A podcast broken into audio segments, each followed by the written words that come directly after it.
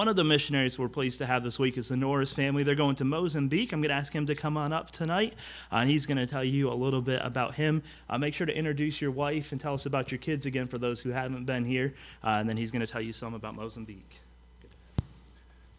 Well, it's good to be here, and we've had a great day yesterday. I want to say thank you to everybody who's been so kind to us. Thank you for the good food that we've had. Um, as he said, I'm going to introduce my wife. She's right down here. Her name's Lauren. If you haven't had a chance to meet her, and we have three kids. We have our oldest son, Deacon. He's four years old. Our daughter, Eden. She's two years old. And our son, Enoch. He was just born a little over a month ago. I think tomorrow will be five weeks old. And so we're just excited to be here back on the road. We had to take about a couple months off just for the pregnancy, and it's great to be back out presenting Mozambique at churches. Um, I'm going to give you my uh, salvation testimony. I had the opportunity to be raised in a Christian home.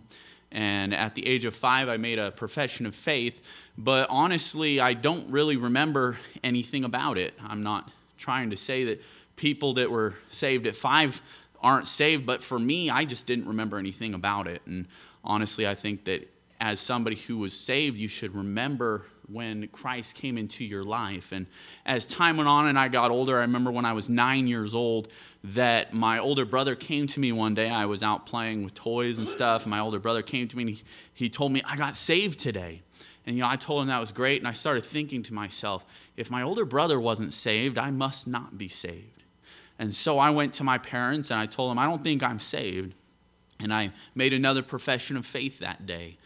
And once again, there was a little problem, and that was that God's Spirit was not bearing witness with my spirit that I was a son of God. I'd only made that profession of faith because my older brother had, and if he wasn't saved, I must not be saved. And we don't get saved because somebody else does. We get saved because we know that we're sinners and that we're in need of saviors. And so my life continued on, and I was putting my faith and trust in that action that I had done and not in Christ. And as I got older, God would try and work on my heart, telling me, "You know, you're not saved," and I would put it off. I would, I would, you know, try and start to do different things to justify my salvation in what I was doing. And it reminds me of the lawyer that came to Christ in Luke chapter 10. And you know, he asked him, you know, what shall I do to inherit eternal life? And he asked him, well, what is the commandment and the law? And he told him, thou shalt love thy neighbor. And in verse 29, it says, But he willing to justify himself said unto Jesus, And who is my neighbor? For so many years, I was acting exactly like this lawyer and how I was trying to justify my salvation by the things that I was doing. I remember I, I got to a point where I was able to start working in the church ministries, and it got all the way to the point where I graduated high school and I went away to Bible college. And I knew I wasn't saved. I spent two years in Bible college uh, preparing for the ministry, knowing that I wasn't saved and that it was just things that I was trying to do to add to my salvation through the works that I was doing. And I remember July 18th of 2010, I was home on a very short summer break and there was a man in our church that our pastor had asked to get up and give his salvation testimony. And it was during his salvation testimony that it felt like God had dropped a freight train on top of me.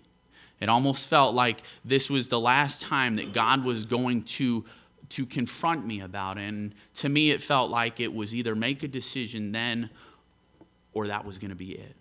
And so that morning after the morning service of July 18, 2010, I put my faith and trust in Christ and what he did on the cross for my sin and stopped justifying myself by my works and started relying on the justification I have through Christ. It was two years, it was uh, less than two years later, it was a couple months later that I felt God calling me to preach, to uh, go and tell others what Christ had done in my life. And then uh, two years later, in 2012, I was able to take a missions trip to Zambia, Africa. And after coming back from that, I felt God calling my calling me to missions. So I surrendered to that. And I couldn't say that I knew exactly where God wanted me to go, but I was open to wherever He would send me.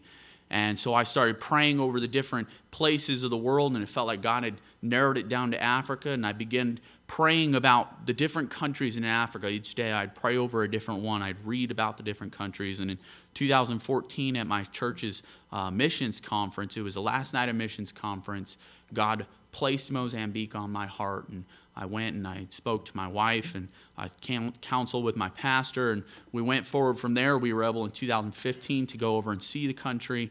And ever since then, it's been our goal and our desire to stay in the will of God, number one. And we believe that His will is for us to go to Mozambique and to see souls saved. Thank you, Pastor.